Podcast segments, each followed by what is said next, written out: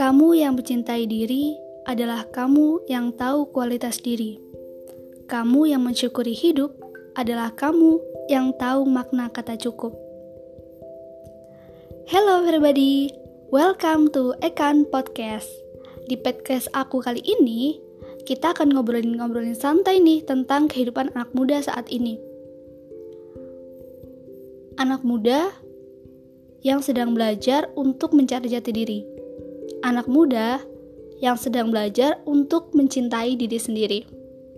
Anak muda yang belajar untuk selalu percaya diri dan anak muda yang mau untuk selalu bangkit demi kebaikan diri dan orang di sekitarnya. See you at next episode.